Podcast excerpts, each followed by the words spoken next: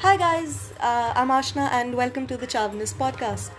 I have been meaning to start this podcast for so long now, but I just like kept delaying it, procrastinating.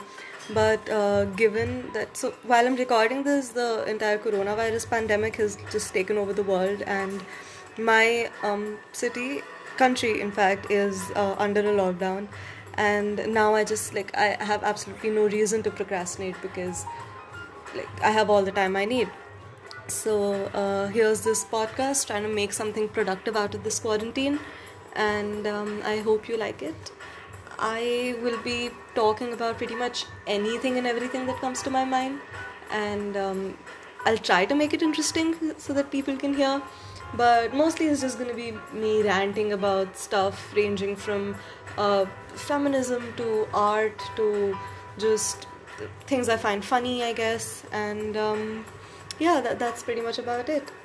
Uh, so if you like the podcast, please um, like the podcast and share it if you think it's worth it.